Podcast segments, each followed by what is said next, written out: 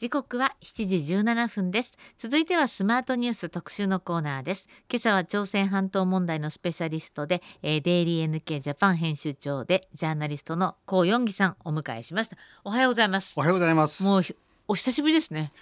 えー、そうですね。ね。あのいやでも今年一回ぐらい。えっとね去年の10月去年の10月でしたっけ、えー、なので半年ぶりになりますので。よろしくお願いします。よろしくお願いします。まあこの半年の間にまあ、世界情勢が一変しまして、まあロシアによるウクライナの侵攻これ2月のね終わりに始まって、はい、あの世界の注目はそちらにかなりいっているわけですけど、まあ日本もそうなんですが、はい、ただ一方で北朝鮮、はい、今年になって、はいものすごく多い回数のはい、あのミサイル発射繰り返しているということで。で、回ぐらいですかね。18回もうちょっと私は数えていない18回目ぐらいですか、ええ、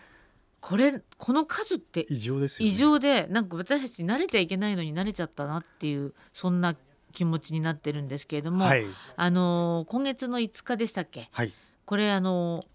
あれこれは米韓軍事演習の時だったかな？違うな。何かの時だったな、ええ、はい、ね、に、ええ、あの40分の間に8発の短距離弾道ミサイルを発射した、はい、これだどうなってるんですか？あのまあ、10年間の、はい、まあ、金正恩政権の10年間を見ると、確かに多いんです、はい、ことは間違いございません、間違いないんですけれども、とはいえその金正恩氏っていうのはそのミサイル、はい、えー、そして核に関して力を入れてきたので、やはりこういうこともあるということはやっぱりまあそもそも予想すべきであったし、あとやっぱり重要なのは、まあ、あのやっぱり北朝鮮のミサイル技術というのは確実にこう向上してる進歩してるってことですよね、はい。うん、それはやっぱりこの発射されたミサイルいろんな種類ありますよね、はい、いろんな種類あります。それをご覧になってもわかる。あのまあそれもそうだし、ええ、あのやはり飛距離っていうのは確実に伸びていっていると、え、であの過去にはその失敗したっていうこともあったし、うん。はい、まあ実際今年も何回か失敗してるとは言われてるんですけども、ただやっぱりその冷静にそのミサイルとかを科学的にやっぱり検証する人からすればむしろ逆に失敗は少ないと、うん、で逆に失敗をしてるってことは、新しい技術にチャレンジしてる可能性もあるので逆にこれは警戒すべきだっていう見方もあるんですよね。うん。え。このまあ私が知っているので言うと例えば本当は長い距離行くんだけれどもロフテッド軌道にして、はい、あのいわゆるそすごいロフトがあるっていうんですか、はい、高く上げてスッと落とす、はい、あのロフテッド軌道で落とすとか、はい。まあ、いろいろな技術があるようですよね。そうですね。うん、でロフテッド軌道っていうのはそもそもそれを通常軌道でやってしまうと、ええ、下手するとと、ね、届いちゃうから、え、届いて着弾してしまう可能性があると、着弾してしまったらこれはもうその瞬間に戦争になってしまいますからね。さすがにそれはできないということですよね。これあのつまり東京なんかは完全に届いちゃうし。もともとその長距離弾道ミサイル、はい、ICBM って言われるやつですよね、はい、まあ、大陸間弾道ミサイルとも言われてますけど、はい、これはその北朝鮮はアメリカに届くことを本土に届くんだぞってことを誇示したいんですよね。誇示したいし、ええ、それをこうアメリカに届くということを,、はい、あのをから引き算して技術を向上しているということを考えると、はい、もうとっくにその、まあ、韓国そしてまあもっと言うなら中国ロシアそして日本というのは実はもう射程距離に入ってるんですよね。入っているし、うん、入っているどころかそんなところはどんどん通り越して、ええ、ハワイは降りハワイもそうだし西海岸まで行くとか言われてるんですか、まあ、一応理屈的にはもう西海岸には届くんじゃないかと言われてるんですよ、ね、それに対してやっぱりアメリカは相当怒ってるんでしょうか、まあ、怒ってはいるんですけども、まあ、アメリカにしてみれば、はい、そのまだやっぱりそこまでそのまあ、警戒はしつつそうは言っても。そうは言ってもっていうことですよね。であとその、まあ、よく言われるのが別にそのアメリカに届くミサイルを持ってるのは北朝鮮だけではなくて、まあ、ロシアも中国もやっぱり持ってるわけなんですよね。なのでそれがいわゆるそのほんでしかもそこにその核兵器を載せられて、うん、まあ、これがいわゆる抑止力って言われてるやつですので、はい、北アメリカとしてしてみればやっぱり北朝鮮のさらなる技術向上っていうものは抑えたいし、うん、けども届くからといってすぐさまアメリカがそこで北朝鮮に対して、まあ、今まで以上の圧力をかけるとなったらこれもまた違ってくるんですよね。だからね。うん、だから今はあの、まあ、バイデン政権になって、はい、こうどういう対応をしてくるのかっていうのがまだちょっとわからないんですかね。はい、あのおそらくただやっぱりそのオバマさんオバマ大統領の時、はい、オバマ元大統領の時のように、ええあまりその北朝鮮に対して関心はなさそうですよね。うん、同じ民主党政権ですもんね。そうですよね。ほ、えんであとはやっぱりその先ほど岩瀬さんも言われました、今世界情勢っていうのはやっぱりウクライナ一辺倒になっているというところで、やっぱりあの朝鮮半島に目を向ける余裕があまりない、余裕がないっていうところが現実だと思います。これ北朝鮮がこうことあるごとに例えば米韓軍事演習の時にも必ず撃ってきますし、はい、えー、日米韓のこう、はいえー、話し合いをこの間やっていたと思うんです。けど、はい、ね、ね、その頃にあの狙って撃ってきたじゃないですか、はい、だからああいうものに対しては必ずあのアピールしてくるんだなっていうふうに私なんか思っちゃうんですけどあのそのはその見方っていうのは実は半分は合ってて半分間違ってるんですよね。えー、そうなんですか、はい、えー、実はその確かにタイミング的にそういった日に会うことはある、あのそういった日にこうたまたま会うことはあるんですけども、北朝鮮の目一番の目標はあのやっぱりミサイルの技術向上技術を向上させることではい、でただこれだけ撃ってたらね、な何らかの あのその日に会ってしまうっていうのがあるんですよ。そういうことなんですそうそうそうそうなんです私わざと日米なんとかに合わせてくるのかなとか日韓例えばその完成してるのをいつしようかっていう時に、うん、まあじゃあこれがあるからっていうことはあるんですけどそれを目的にやってるわけではないんですよ。あのまずは技術向上。でその後にそういったこう政治的メッセージ、であってですね。特にあの金正恩氏っていうのはあの非常にそのミサイルに対するものすごく、まあこだわりというかまあまあ執着ですよね、はい、見せてますのでね、やっぱりね、えー、そうなんですね、えー、でもつまり金正恩総書記があの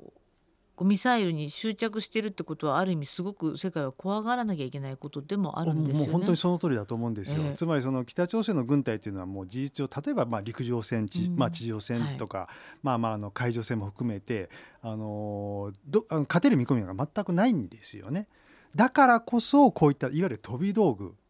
に執着するということなんですよ。つまりその地上戦でもみ合いとかで負けててもこういった飛び道具で一発逆転できるっていうのは彼の考え方なんですよ、ね、そうなんですか、えー、なんか核実験も近く再開すると言われてるんですか？あのこの近くっていうのはこれはあのおそらくアメリカは警戒するためにこういったあの表現をしてるんですけどもただあの私はいずれ再開すると思います。それがあのあのまあそれはもう5年10年先ではなくてこの1年以内にする可能性は非常に高いと思います。でそれはまああの先ほど湯浅さんおっしゃったようにやっぱりアメリカがですよねあまりその北朝鮮に対してその関心がなさそうだから、まあ、関心がなさそうだからしあともう重要なことはですねミサイルにしろ核にしろ、まあ、あの北朝鮮にしてみれば今がちょうどそのそれをこうあの、まあ、表現はあるんですけど、まあ、やり時っていうんですかねだからね。あの前回国連でその北朝鮮の弾道ミサイルに決議、はい、非難決議が出た時に、うん、あの中国とロシアが初めてそれをこうあの反対したんですよね、うん、これまでは危険だったんですけども、はいはい、でそれはなぜかというとやはりその今こういう状況で、その北朝鮮をやっぱりその非難することができない、はいそうですね、だからミサイルを撃ってるわけです、それをそれを見越した上でミサイルって、同じことは核にもいると思います。核に関してはさすがに若干厳しい姿勢を示すかもしれませんけども、うん、過去のような厳しい姿勢を示せ、示すことができないっていう、できないこの間中国とロシアが反対したから、ええ、決議できなかった、ね、決議できなかったんですよ。だからそう考えると、今はちょうどいいタイミングっていう、まあ、北朝鮮にしてみればね、まあ、我々にとっては非常にこれはもうあの都合の悪い都合の悪いっていうかその非常によろしくないことなんですけども。そうですよね、岸田政権とはどう向き合っていこうと思ってるんですかね。反対にこちら側がどう思ってるんでしょうね、うん、今の北朝鮮は、まあ、あの菅政権もそうだし、はい、まあ、あの安倍第2期、第2次安倍政権の、まあ、後半の時もそうでしたけれども、まあ、様子見、あの向こうか日本がアプローチをしてこない限り、はい、あの北朝鮮から何か仕掛けることはないと考えていると思います。でむしろその北朝鮮があの一番やっぱりその金正恩総書記が持っているのはやっぱりアメリカであると。でアメリカさえ向かすあのアメリカにアプローチをさせればいずれまあ韓国も日本もあの来るだろうっていうのが北朝鮮の今の考え方金正恩総書記の今の考え方ですよね。アメリカもねバイデンさんになったし、はい、えー、日本も岸田さんになったしそして韓国もユン・ソンニョルね新しい政権が生まれてるわけですけれどもあの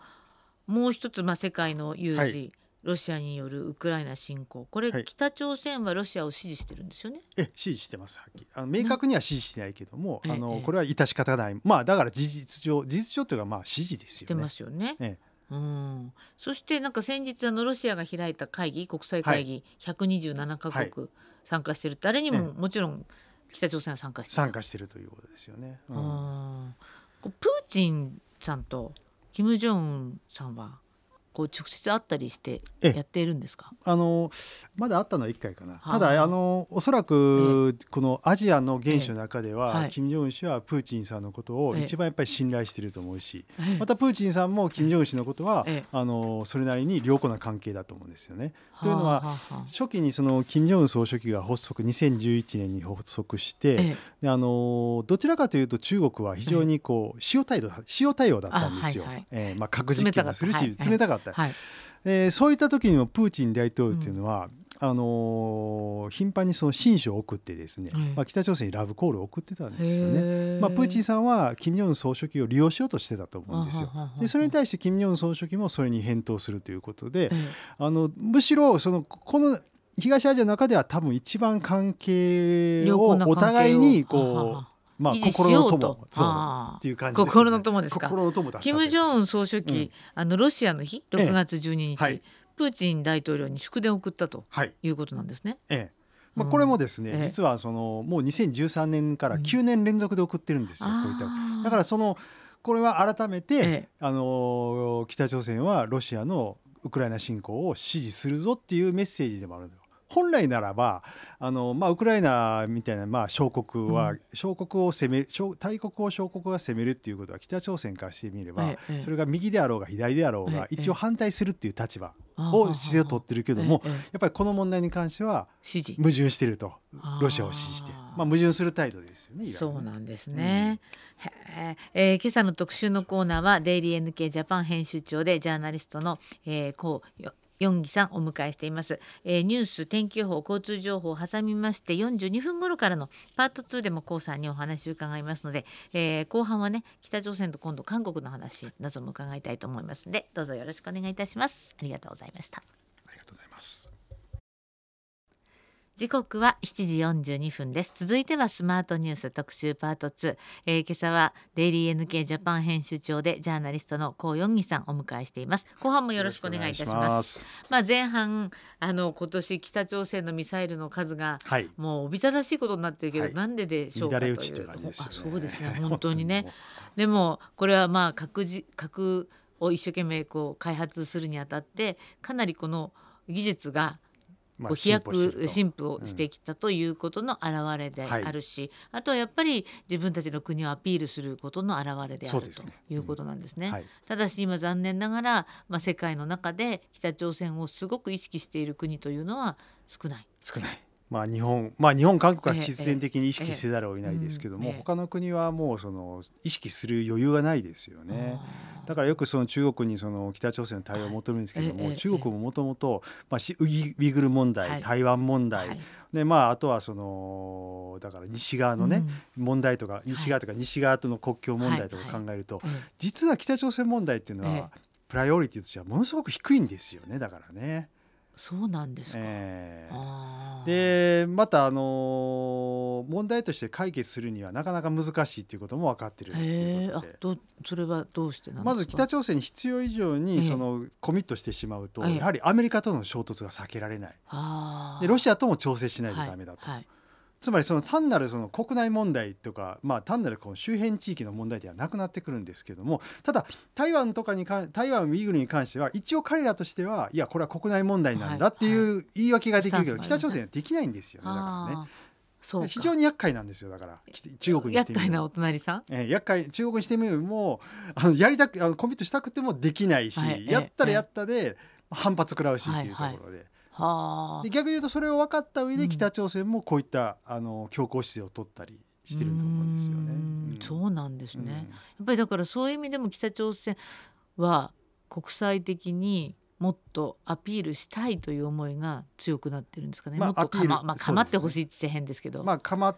そうですね。やっぱり注目を浴びない限り、ええ、やっぱり金正恩総書記なんかはやっぱり特にその指導者としての権威っていうものを非常に大切にするのでね。やっぱり国際的に無視されているっていうのは、うん、金正恩氏にとっては非常にもう耐え難いことだし、うん、また逆に言うと北朝鮮にとってはそれは非常に都合が悪いと何かをする時にあ北朝鮮だとやれば何かできるんじゃないかと思わせない思わせないと、うん、もしくは北朝鮮とは仲良くした方がいいというふうに思わせた方がいろんな意味でやりやすいですよね。うん、金正恩総書記はねだから。そうですか、うん、まあ、金正恩総書記あのいろいろなパレードとかいろんななんとかと、はい、つい最近は割合大きな軍事パレードがあって、ええね、そこにあの国民がだーっと集まって、え、それでめちゃくちゃコロナが蔓延しちゃったって、ええ。まあ、あれもコロナが蔓延する理由の一つだったと思うんですけども、はい。はい、まあ、それだけじゃそれまでは、うん、だって新型コロナウイルスゼロだったゼロだって言ってたんですよね。確かにそう。いわゆるさあの初期のデルタ株に関しては、まあ、ある程度は抑え込んだようですよね。はい、ただやっぱりオミクロンの方がいわゆるその感染率が高いと言われてますよね。でそれおそらくだからそういったところで結構ちょっとこう緩んじゃったと思うんですよ。いけたと思ってね。なので、うん、一応5月12日に初のまあ、コロナ感染者が見つかったと。いうことでただそこからものすごく増えちゃった。えっ、とね確か今一応彼らが発表してるだけでも200万人とか100万単位で、あのー、感染したけどもただ致死率は0.0002%で。なんですけど、よもぎのよみよもぎを炊くといいんですよ、よもぎを炊くといいとか、ええ、いろんないわゆる民間療法ですよね、はい、つまり我々日本でもやっぱりその風邪ひいた時に生姜を飲めばいいとか 日本でもあったじゃないですか。でもそんなの全くこうあの西側では言われてないことででもそれをそれが民間療法が、うん、あの出てくるぐらい実際薬がないとか医療体制がなってないということでそういうことになってるんですか、ええ、やっぱり薬はやっぱり不足してますよね、うんうん、そもそも。でまあやっぱりその特にはこういった新しい病気に対しては、はい、あの薬というか今までのあの薬っていうのはやっぱり役に立たないわけですから、ね、金正恩氏が薬局を訪れて、薬がないじゃないかっていうふうに幹部に言ってる映像流れましたよね。ええまあ、あれは一つのプロパガンダで、やっぱりそのこういった状況の中で何かしなければダメだと。でもっとあともう一つはおそらくねあの実際に金正恩総書記はあのこの感染が拡大していることを知らなかった可能性もあると、つまりそれは担当者が虚偽報告をしてですね。もう怖くて、え感染拡大してるってなったらやっぱり責任を問われるわけですから、はい、でそこでそういったことが積み重なって今回の事態が起きて、で金正恩氏が、まあ、いわゆるぶち切れたっていうところが実際のところその後いきなりマスク二重で登場したりしましたよね。そう金正恩氏はね、ただ一般の人々は、うん、あのーデルタ株の頃からある程度はマスクは実はしてたんですよだから。初期の頃からあの表向きはしないかったとしてもトレーの時でもしてたりとか、ええ、あの必ずしてなかったってわけではないんですよ。そうなんですか。マスク程度はやっぱり北朝鮮でももう別にもう有り余るほどありますからね。ワクチン接種はどうなんですか？あの。おそらくあのそんなにあの浸透はしてないと思います。あのまあまあ少なくともその金正恩総書記とか、いわゆるその指導層に関しては、あの打ってるとは思われますけども。中国製ですかね？いやそれは分からないです。ただ別に中国製に限らず北朝鮮もやっぱりその、何気にそのいろんな国とのやっぱり関係がありますので、はい、まああのそんな大量のワクチンじゃない限り、そのものはすぐ手に入りますよやっぱりその。まあ、ファイザー製とかモデルナ製も多分すぐ手に入ると思いますそうなんですか、えー、いろんな国ってやっぱり関係がありますからね。まあ、日本はね北朝鮮って、うん、まあ、国交がないから特別な国だけれども、完全に閉鎖されてるけどそんなことはないですよ。あの他の国は、ヨーロッパとか普通に国交が国交もあるし、ね、もちろんそのそのヨーロッパのその西側の国家はね、ええ、北に対して批判はしつつも、え、付き合うところは付き合ってるんですよね。ね。それの象徴があの例えばエリザベス女王がね、はい、北朝鮮に対して宿電を送ったり、でまた北朝鮮もエリザベス女王に宿電を送ったりしてるし、え確かスウェーデンに対してもそうだし、はい。はい、だから我々があの北朝鮮に対して、はい、あのすごいこうあまりいい環境を築いてから、うん、みんな世界が北朝鮮で嫌っていた必ずしもそういうわけではないです。ないということなんですよね。はい。そしてまあお隣の国韓国では、はい、先月になりますね、はい、えー、新しい政権ユン・ソンニョル大統領、はい、こちらはどうでしょう？やはりその前回の前その前のムン大統領がね、はい、かなりその北朝鮮に対してすり寄って、はい、でしかも何のあの得るものがなかったっていう融和政策ででも南北がね、うん、あのあそ国境でこっちにいらしどうぞって言ってこうこう入ったところはちょっと一瞬感動しましたけど、ね、いやあれはあれで強いあの、いいことなんですよ、ええ、ただ融和政策っていうのはその、北朝鮮に対してその融和する姿勢を見せてやっぱり最終的には北朝鮮が解放することですよね、そこを目標にしない限り、単に仲良くしているだけだったら、結局ただのそれ政治賞に過ぎないわけですからね、やっぱり。そういった点ではやっぱりムン大統領は失格だったと思うんですよね。せっかくこう最初にいい関係を築けそうだったのにその後がただ単に北朝鮮の言うことを、あのなぞるだけ北朝鮮に何を言われてももうそれに対して非難をしないってなれば、これはただ単にご機嫌取りにしか過ぎないですよねやっぱりね。ムン・ジェイン大統領は、まあ、5年の任期かなり後半は支持率が下がっちゃったんですか、はい、いや意外とね実はそれは下がってないんですよ。そうなんです皆さんが思ってるほど下がってないです。ただ下がってなくてもいずれにせよやっぱりこの最後の2年間はレームダックは必ず起こりますからね。まあ、韓国大統領5年だけれども必ず変わるから。ええということなんですか？そうなんですよ。必ず変わります。再選はないんですよ。再選がないということで、もう後半が後半は失速というか。失速するのはこれはもうあのもうしょうがないしょうがないというかもう今までのそういうものだということですよね。なんですよね。ええあのまあそしてこう政権が変わって、はい、党も変わったわけですから、はい、政策も変わっていくわけでおそらく変わってこの新しいユン大統領はどういった強硬路線に行くんですまあ、強硬まではいかないけど少なくとも強硬姿勢に取るかどうかは分からないですけども、はい、少なくともあのムン大統領な、はい、あの金正恩総書記にやりたい放題させるっていうことはないと思います。うん、それがまああの前半にも話したように北朝鮮が8発のミサイルを撃った直後に、はい、まあ、韓国も8発の、はい、えー、ミサイルを撃ちましたよね、あれはね僕はねむしろねびっくりしました。いやこれはちょっと今までにそんなにあんまりなかったことですので厳しかった政権でもそこまではしなかったんですよね。だからちょっと逆にその悪い意味ではなくて、いやあの韓国ちょっと過剰にははあの反応してるなっていう形で、まあ、それはおそらく、あのユン政権からすれば、はい、あのいや今までよ今までのように好き放題打たせることはないよっていう意思表示をこっちもやるよっていう。ことを最初に示したかもしれないですかもしれないですよね。まあまあもっと言うならばアメリカと韓国がってことですよね。はい、その後やっぱりこう打ち返した後は、ええ、ちょっとこう静かになってます？いやあのそれはまあわからないです。それはまああの例えばまあ本当に今日明日でまた打つかもしれないわけですから、ねただあの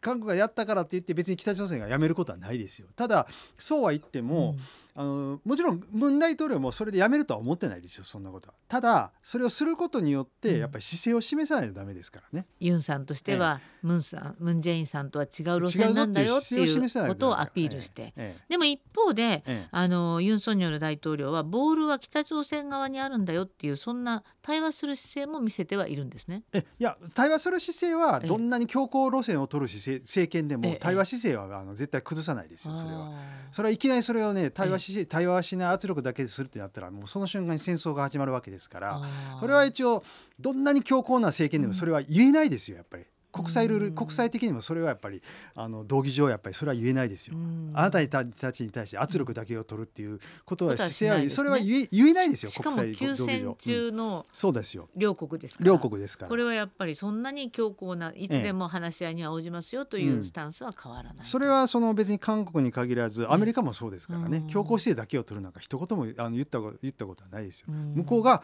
あの姿勢を見せてくるならこっちも乗るよっていうことはアメリカも言ってるわけですから、まあ、そこはやっぱりその、まあ、ちょっとこう切り取るべきではないですよねやっぱりね。うん、こうユンさんになって、ええ、まあ韓国ずいぶん変わっていくんですかね？まだわからないですね。まえ少なくともその北に対するこう姿勢に関しては、まあ今のところは私的には旧大点だと思っております。ただやっぱり今後のこのまあウクライナ問題もそうだし、国際情勢でこればっかりはわからないですよね。日本に対してもこう安全保障面で働きかけたり、ちょっと変わってますもんね。あのかなりその辺は日本に対しては、あのだから実はそのパク・クネ政権ですよね、ムン大統領の前のパク・クネ政権の時も、意外とね反日政策は取ってたんですよね。うん、ただ、あの北朝鮮問題に関しては、日本と韓国で非常に良好な関係を築いてたので、おそらくムン政あのユン・ソギョル大統領も、まずは北問題で、あの日米韓あの立て直そうじゃないかっていう姿勢を見せようとしてるんじゃないかと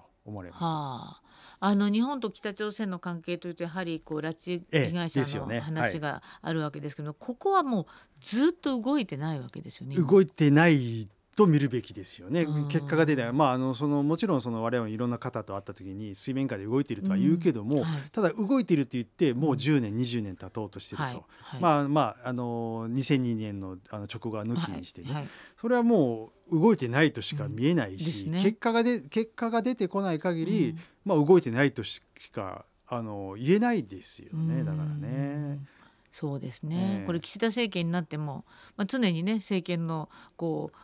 最優上課題であるとは言うけれども、ね、あんまり動きが見えてこない。だからそのあたりはもっとあの国民の方もそうだし、うん、まあ、じゃあ拉致被害者の関係者の方々も、うん、もうちょっと政権に対してやっぱり厳しい姿勢を望むような形で、うんやっぱり抗議の声を上げていかない限り、うん、結局このままずるずるずるずるしていって拉致問題が風化していって、うん、えー、かあの関係者の方々はですね、うん、まあ、あの高齢化してご家族の方々を高齢化していくわけですから、うん、まあ、どこかでなんかもう本当にもうえいやって感じで決断しない限り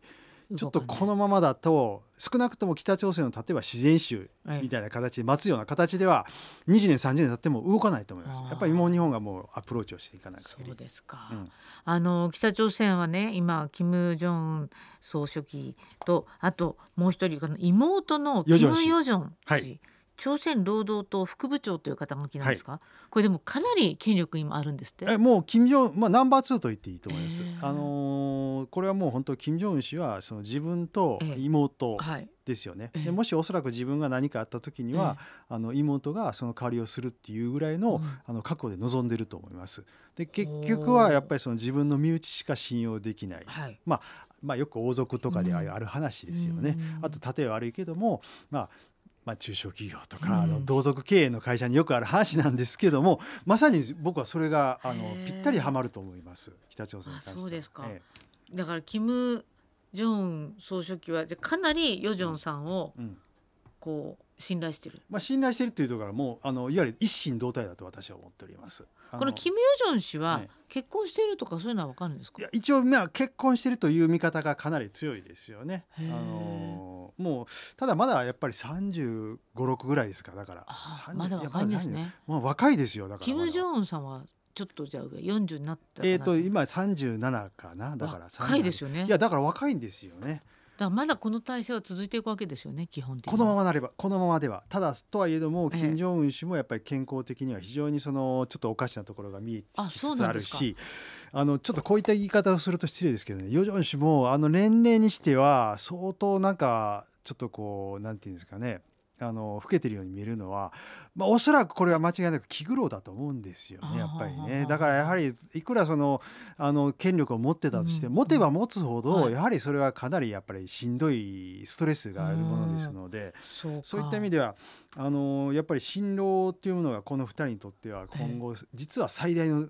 敵というかそうですキム・ジョンウンさんは大きいですよね。ダイエットに一回成功したって去年ダイエットに成功したんですけどもまた大きくなってます、ね、でもあの前回出た時に言ってましたけども、ええ、あの前回の時に私すでにリバウンド始まってるっていうふうに言ったか言ったような気がもう今の時点では完全リバウンドして、まあ、完全にリバウンドしちゃいました、ね、お話ししながら、え、あのダイエットしたことを思い出しましたけど、そのこともこっちが忘れちゃうぐらい戻りましたもんね。戻り戻ったんですけども。でもやっぱりちょっとそうすると健康問題心配ですね、まあ、おっしゃる通りですでその年齢的で先ほど言いましたよう年齢おっしゃられたようにその年齢的に言うならばやっぱ男子40歳ぐらいって実は男子っていうのは一番ねそうか。こう健康の曲がり方なんですよ。私も それが経験ある。じゃあそれこれからなんですよだから。そうか。これからなんですよだからわかりました、ええ、あのそこはもっと注目する、はい、注目していきたいと思います、はい、今日はデイリー NK ジャパン編集長でジャーナリスト、えー、小さんにお話伺いました。ありがとうございました